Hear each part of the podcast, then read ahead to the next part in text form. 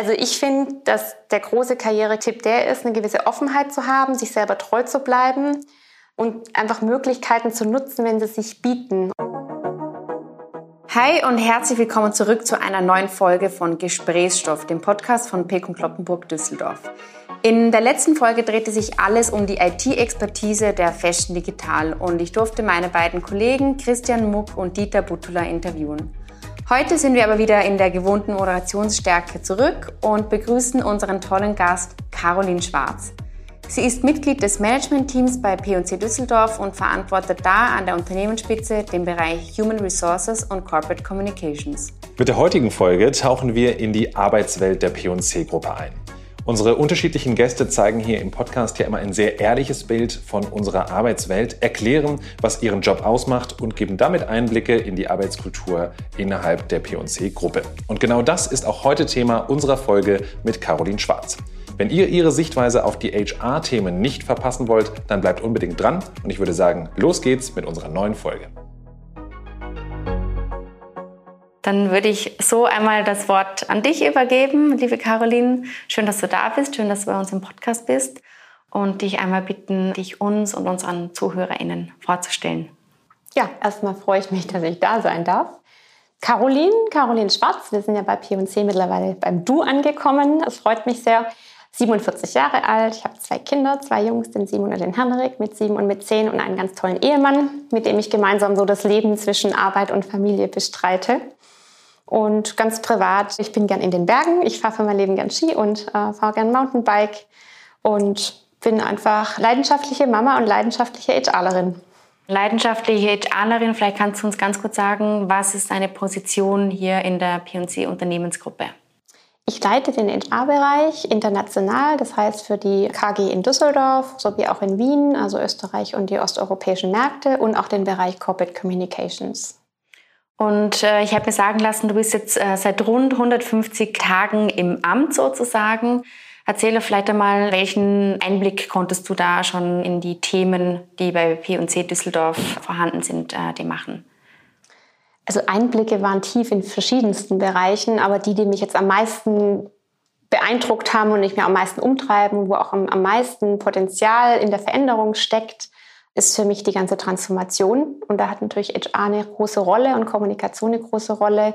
Und das auch ambitionierte und ehrgeizige und auch sehr fokussierte, finde ich, Vorhaben, der führende Omnichannel-Hersteller 2026, Multibrand zu werden und auch Omnichannel, also wirklich seamless zwischen physischem Retail und Online-Retail. Das ist ein großes Thema, was die ganze Organisation umtreibt. Das ist das eine. Und da habe ich einfach kennengelernt, wie viel Energie und wie viel Fokus drin steckt. Das andere ist natürlich logischerweise der HR-Bereich selber. Und da hat sich im Handel viel getan. Insgesamt hat sich in HR seit der Pandemie, also überall, egal in welcher Industrie, unheimlich viel getan. Und HR wird neu definiert.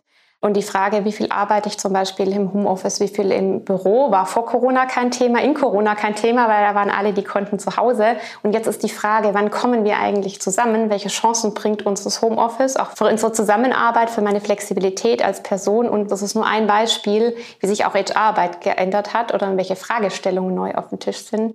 Gepaart mit der Frage, wo kommen gute Leute her? Wie positioniert sich ein Unternehmen? Was machen wir in HR, um wirklich die richtigen Talente, die auch zu uns passen? Also es geht nicht nur um die Skills, sondern auch welche Menschen wollen äh, bei P&C arbeiten und fühlen sich ja wohl. Das ist ein großes Thema, das, das uns umtreibt in HR und im Unternehmen selber. Das nächste Thema ist natürlich auch, wie nutzen wir diese unglaubliche Chance, dass wir sehr gut sind, im physischen Retail zu expandieren und online mitzunehmen. Und das zu schauen, was braucht es ja auch HR-seitig, das sind die großen Themen. Und als Metathema wahrscheinlich gepaart, wie kriege ich die Transformation? Wie nehme ich die Menschen in der Transformation mit? Das ist für mich so das Metathema. Da treibt HR viel, da sind wir ein Kümmerer, aber letztendlich geht es ja jeden Einzelnen, jede einzelne Führungskraft im Unternehmen an. Du hast letztens auch bei LinkedIn geschrieben, HR muss sich ganz neu aufstellen. Wenn ich dich jetzt sprechen höre, geht das ja auch so in die Richtung. Du hast, glaube ich, ganz viele Ideen, wo HR sich positionieren soll und muss. Wo siehst du zukünftig die HR-Rolle? Was ist so dein HR-Verständnis?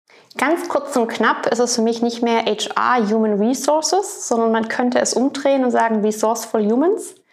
und der ganze Mindset-Switch, der damit auch kommt, dass wir einfach mit der Frage, wie wir mit Mitarbeitern umgehen, was Mitarbeiter brauchen, die hat sich einfach sehr geändert von der Haltung. Und das ist für mich die größte Veränderung für HR. Was bedeutet, dass die Frage, wie ist eigentlich die Employee Journey, viel, viel mehr im Vordergrund steht. Wie hole ich jetzt die richtigen Skills für den Moment? Und wir haben auch Rollen, die gab es früher noch gar nicht. Und wen finde ich da eigentlich am Markt oder wer kann sich auch im Unternehmen dahin entwickeln? Die Fragen gab es schon immer, aber durch die Geschwindigkeit der Anpassungsfähigkeit an die sich so schnell wandelnde Welt da draußen werden die Fragen immer wichtiger. Und gerade die Gen X, Y, Z und ganz besonders Z, die haben einfach auch andere Werte und Bedürfnisse. Und dann ist es egal, was P und C glaubt, was richtig ist, sondern wenn wir mit den Menschen arbeiten wollen, mit denen wollen wir arbeiten, dann ist die Frage, wie kommen wir da zusammen? Und das sind die Dinge, die sich geändert haben, auf die wir auch noch nicht alle Antworten haben. Das glaube ich, dürfen wir so ehrlich sagen. Aber auf der, wo wir uns auf einem guten Weg befinden, die Antworten zu finden. Wer auch bei P&C anfängt, stellt ja auch relativ schnell fest, wie komplex dieses Unternehmen ist. Auf der anderen Seite unglaublich spannend, weil wir natürlich ganz unterschiedliche Fachbereiche auch haben. Bei deinen Kennenlernphasen mit diesen unterschiedlichen Bereichen gab es so Abteilungen und Departments und Aufgabenfelder vielleicht, die dich auch überrascht haben? mit denen du vielleicht auch nicht direkt gerechnet hast? Also erstens mal hat mich fasziniert, wie viel zu dieser, sag ich mal, Kundenexperience tatsächlich alles beiträgt. Da gehört zu dieser Customer Experience so viel mit dazu, Logistik, selbst unser Personalbereich, ne, wie glücklich sind die Menschen hier, wie, wie strahlt das dann auch wieder aus, also ganz viele Dinge. Das hat mich fasziniert, wie das Zusammenspiel ist. Aber was mich, glaube ich, am meisten begeistert oder, oder wo ich einfach Faszination dafür habe, sind wirklich unsere Exklusivmarken. Also wenn ich mir angucke, ich war schon immer ein Freund von Jakes. Das sind schon irgendwie am Anfang, als ich das erste Mal Piken Kloppenburg, dachte ich einfach, das mag ich. Und das fand ich, wusste damals gar nicht, dass es eine Exklusivmarke ist. Und es war halt einfach auch da. Und jetzt weiß ich ja, was dahinter steckt. Und allein diese Liebe der Designer für ihre Marke, dann auch die ganze, ne, unsere ganze Supply Chain, was steckt dahinter, wie machen wir das? Und auch diese Freude an dem Gestalten, das ist schon was, was mich einfach fasziniert und was mich auch stolz macht, bei Piepen Kloppenburg zu sein.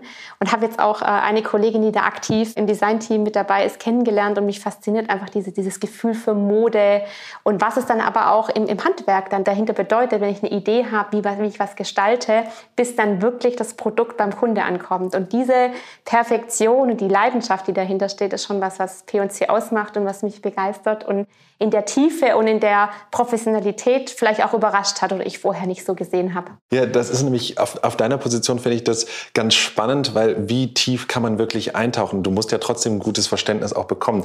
Wie ist es dir so die ersten 150 Tage plus minus jetzt gelungen, dieses Bild auch des Unternehmens und der Unternehmensgruppe zu erfassen für dich? Ich muss sagen, ich würde mir wünschen, ich hätte in vielen Bereichen tiefer bohren können. Ich hätte wahnsinnig gern unsere Warenverteilzentren besucht. Ich hätte wahnsinnig gern die Häuser in Osteuropa besucht, um einfach noch besser zu verstehen. Weil verstehen, finde ich, tut man immer, wenn man wirklich mit dem Operativen im Kontakt ist, mit den Leuten redet, versteht, was tun die da. Und diese vielen Themen gleichzeitig, Veränderungsthemen, wie stellen wir uns in HR auf, wir expandieren enorm, wie kriegen wir gerade das richtige Talent. Also wir haben so viele Themen, da ist immer die Frage, um was kümmere ich mich zuerst.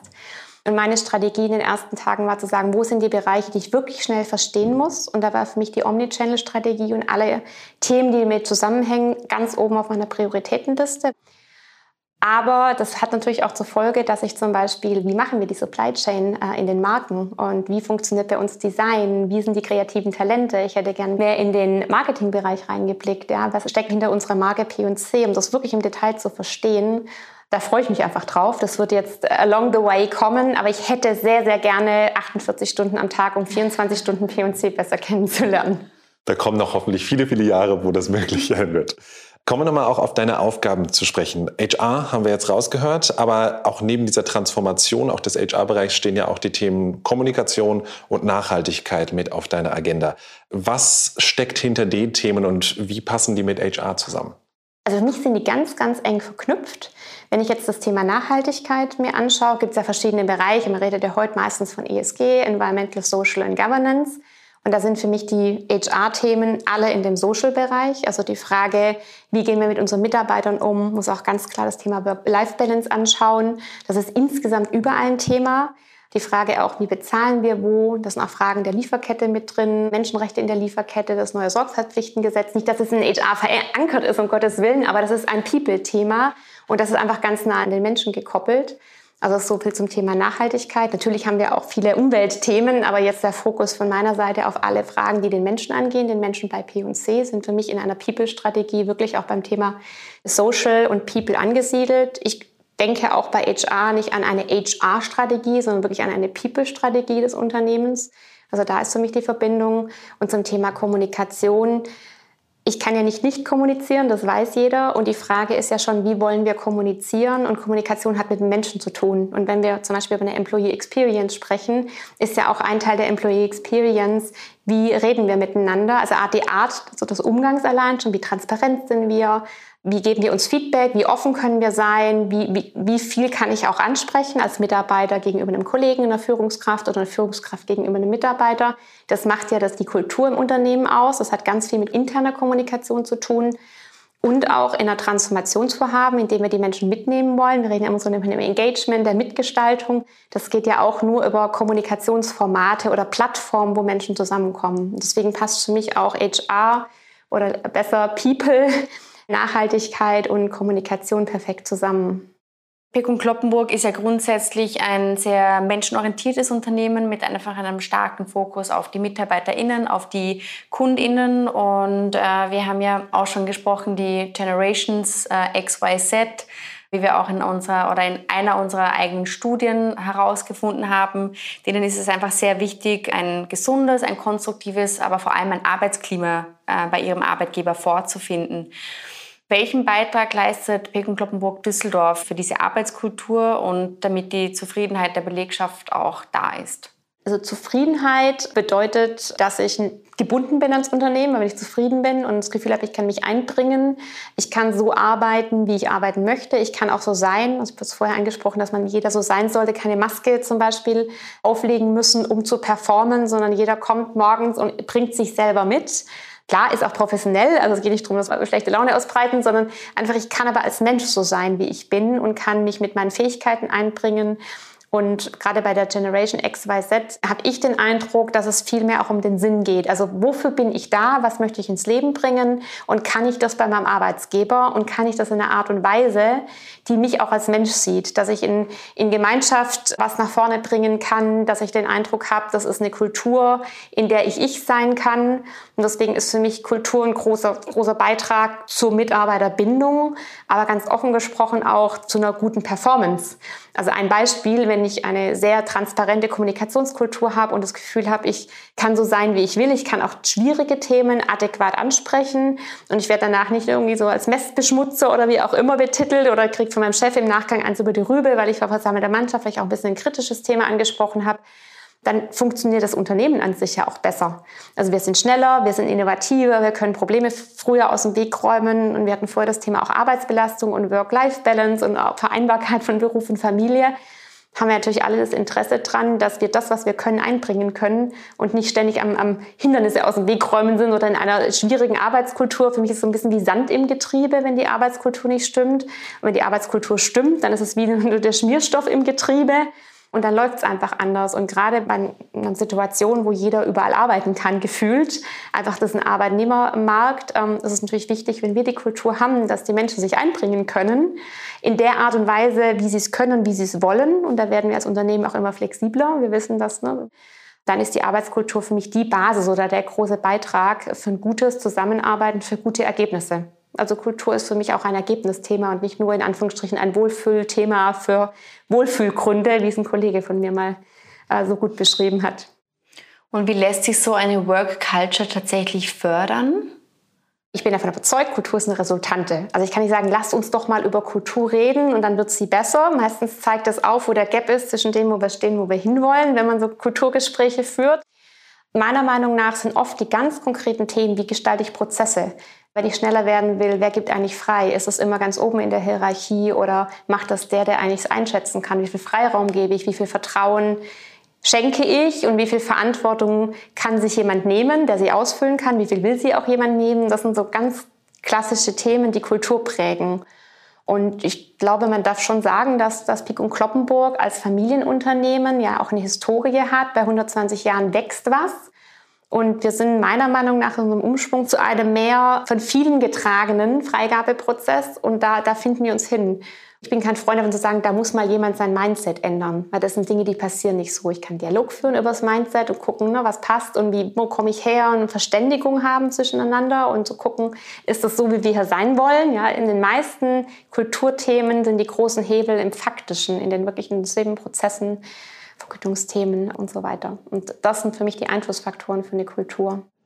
Welche Möglichkeiten hätte denn der einzelne Mitarbeiter, die einzelne Mitarbeiterin auch Kultur mitzuformen? Das ist gerade das Thema gesagt. Wir können nicht einfach sagen, wir reden jetzt mal über Kultur. Vielfach passiert es ja auch so, dass man sagt, ah, die Führungskräfte müssen machen. Wenn die das können, dann haben wir Kultur. Wo siehst du so die Stellschraube auch in jedem Einzelnen von uns? Jeder Einzelne von uns kann jeden Tag genau so agieren, wie er gerne hätte, wie das Unternehmen sein sollte die Kultur leben, die er selber sieht. Ich weiß, dass da Grenzen gesetzt sind. Also ne, als ein Beispiel, wir kümmern uns wirklich aktiv um das Thema Kultur und wir fragen uns, wie wollen wir Dinge verändern, was müssen wir auch verändern, einfach aufgrund der Anpassungsfähigkeit, aufgrund unserer Omnichannel-Strategie, was soll anders sein und saßen mit Teilen der Unternehmensleitung und Teil der darauf folgenden Ebene zusammen. 45 Leute immer im Raum und haben uns nämlich genau die Fragen gestellt, was können wir tun, an welche Themen wollen wir ran, welche Prozesse. Und dann hieß es oft, man müsste mal. Da haben wir alle uns angeguckt und gesagt, okay, wer außer den Menschen in dem Raum hier könnte was verändern als wir selber? Weil da gibt es nicht mehr viele, die das Mann sein könnten. Und deswegen finde ich, es gibt so ein Circle of Control und ein Circle of, of Influence, ein Circle of No Control, so als Zwiebelprinzip. Und in der Mitte ist halt der Circle of Control.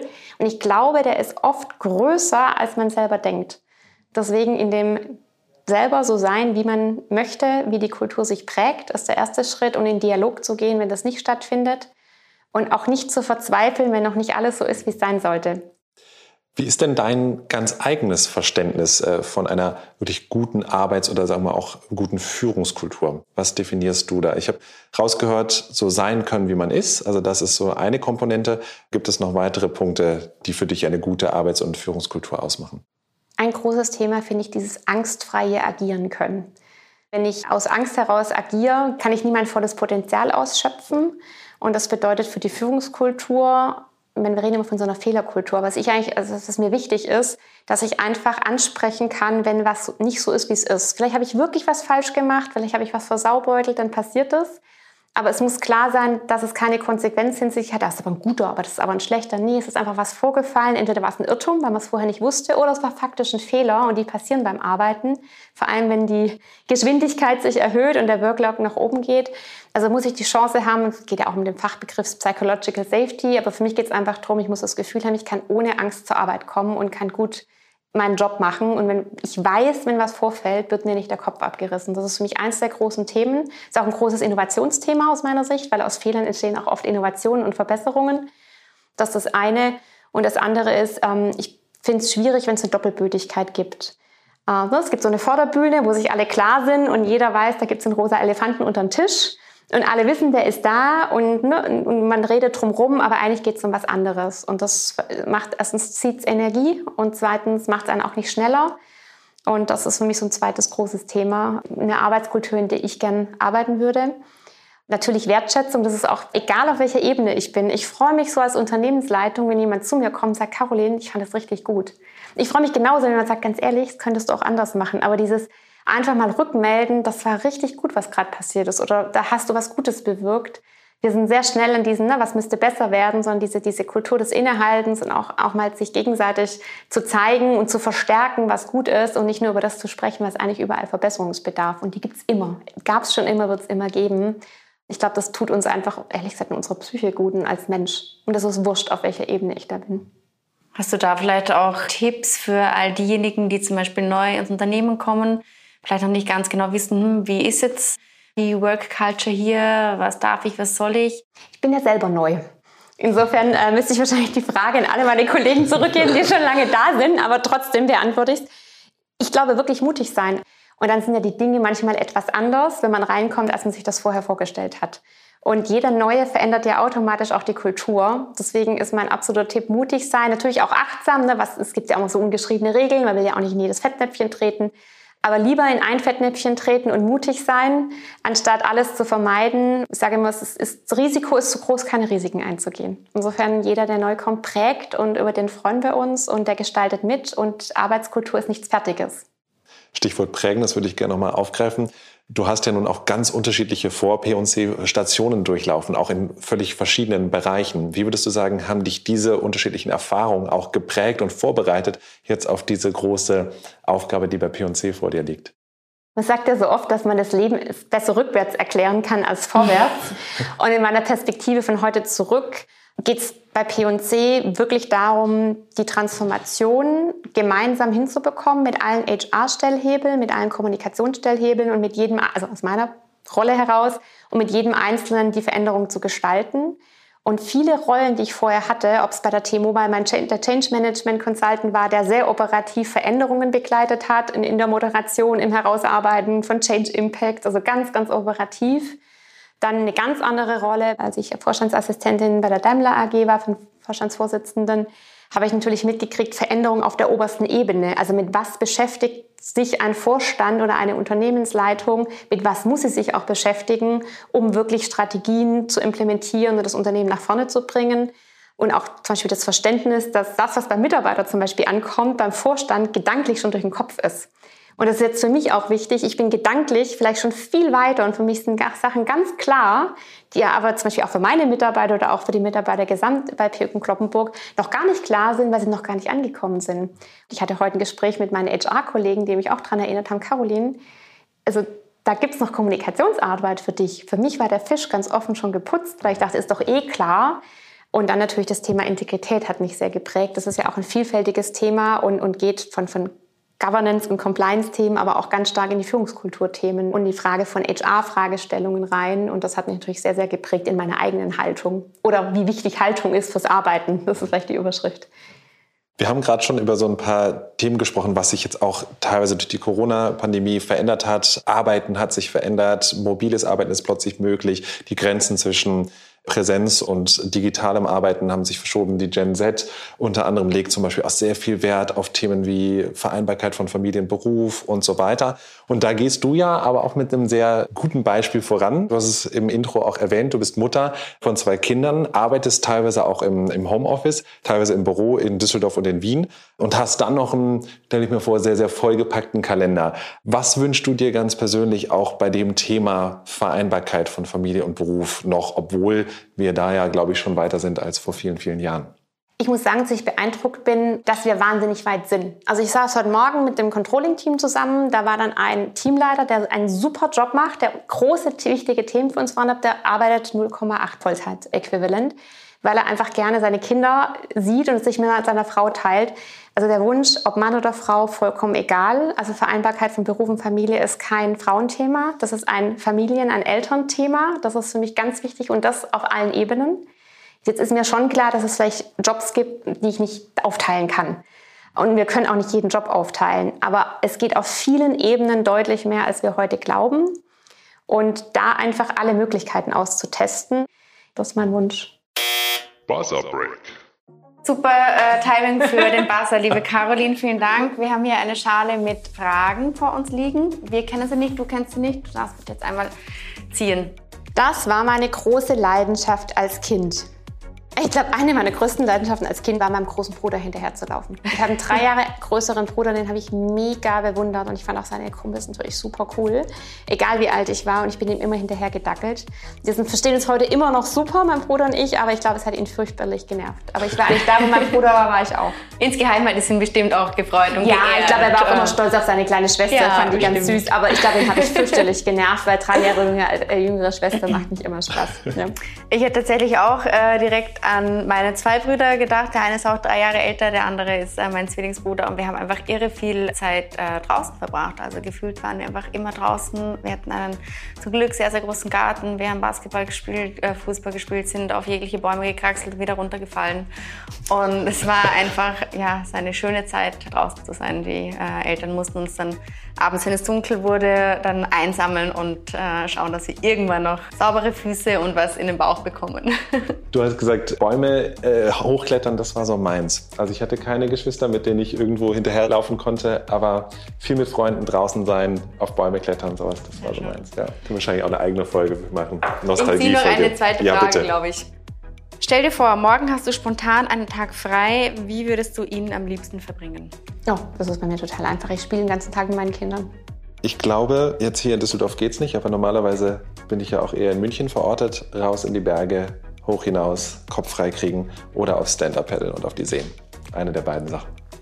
Bei mir wäre es auch den Wecker ganz früh stellen und alles packen und drauf in die Berge wandern und äh, wirklich erst abends ganz, ganz müde zurückkommen.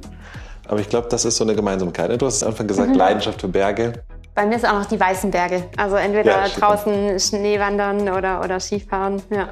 Aber im Sommer die Berge machen es immer frei, finde ich. Das ja. macht, hat so ein Freiheitsgefühl. Ja. Wir haben ja gerade äh, gesprochen von Vereinbarkeit, Familie und Beruf und viele To-Dos und so weiter. Auch du wirst sicherlich deine Ausgleichselemente haben. Ist das so dein Ruhepol, dein Ausgleich oder was machst du, um den Kopf freizukriegen? Also wenn man jetzt mit Kindern spielt, ist es im Kopf freikriegen, das ist ja auch trubelig, aber es ist halt ein ganz anderes Dasein, also eine ganz andere Präsenz. Und die Kinder merken sofort, wenn du gedanklich, ne, dann kommt mir irgendwie ein Arbeitsgedanke, oh, vergessen, muss nachher noch machen, dann merken die sofort, Mama ist nicht da. Also egal, was wir spielen, die sind ja auch schon älter und die sprechen das auch an. Sagen, Mama, du musst wirklich da sein. Und damit meinen die, sei hier präsent. Und durch die Präsenz mit den Kindern fällt auch irgendwie alles ab. Also es ist für mich wirklich einfach meine Familie, auch mit meinem Mann, ne, der ist natürlich jetzt auch nicht dann immer da. Aber wenn wir als Familie am Wochenende zusammen sind, das ist einfach, das ist so ein bisschen im Flow sein und das macht frei. Das ist für mich schon was Großes. Schön. Sehr schön. Wie schön, dass du das auch einfach gut vereinbaren kannst äh, miteinander und das neben deinen vielen Themen und deinem ja, doch vollen Arbeits- und Terminkalender auch unterbringen möchtest und kannst. Wir sind ja hier transparent, möchte ja, muss aber auch sagen, natürlich eine neue Rolle in einem neuen Unternehmen. Du hast vorher angesprochen, Sebastian, es ist ein komplexes Unternehmen, das ist es auch.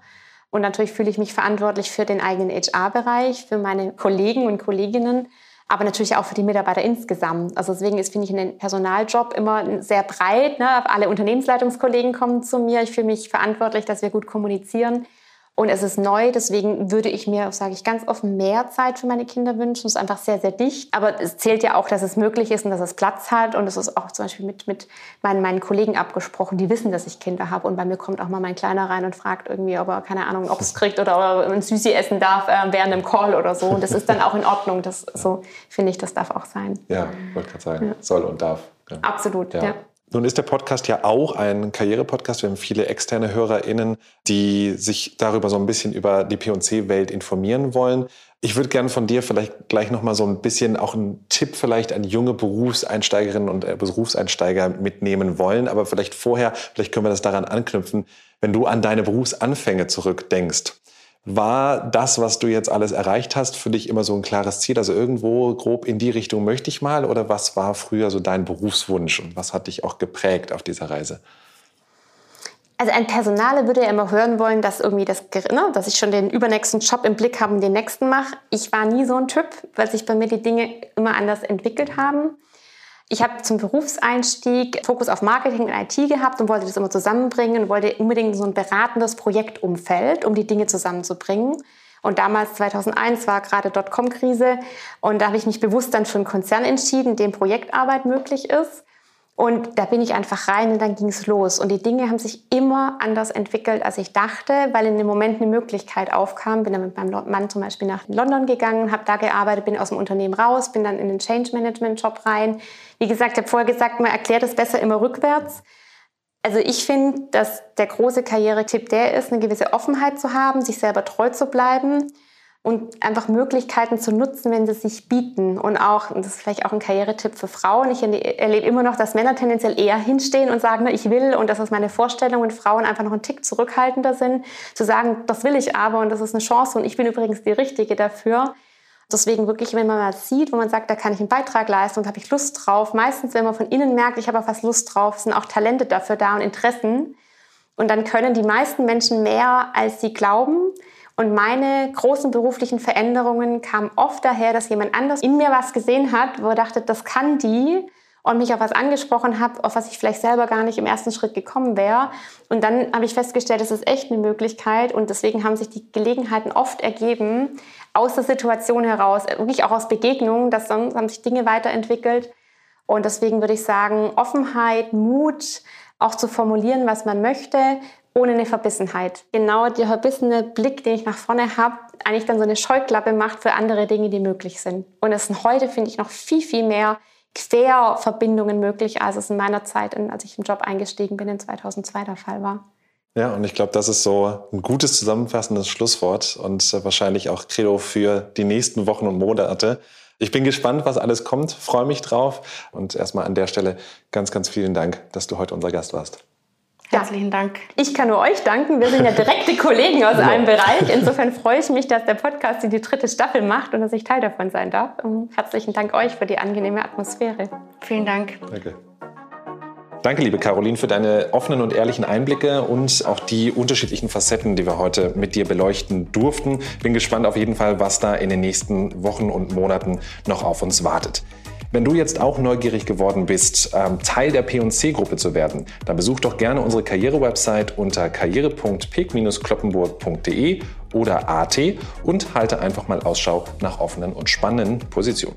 In unserer nächsten Folge begrüßen wir Birgit Bertolt-Kremser und Teve Maas, die gesamtverantwortlich für das Marketing der P&C Unternehmensgruppe sind.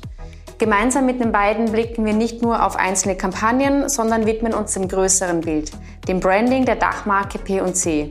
Wir sind uns sicher, das wird eine sehr spannende Folge und wenn du das auch denkst, dann hör auf jeden Fall rein und empfehle die Folge weiter. Bis bald! Übrigens, bei Fragen, Anregungen oder Themenvorschlägen melde dich gerne über unsere Karrierekanäle, entweder Instagram, LinkedIn oder Xing oder schick uns einfach eine E-Mail an podcast.peek-kloppenburg.de oder .at.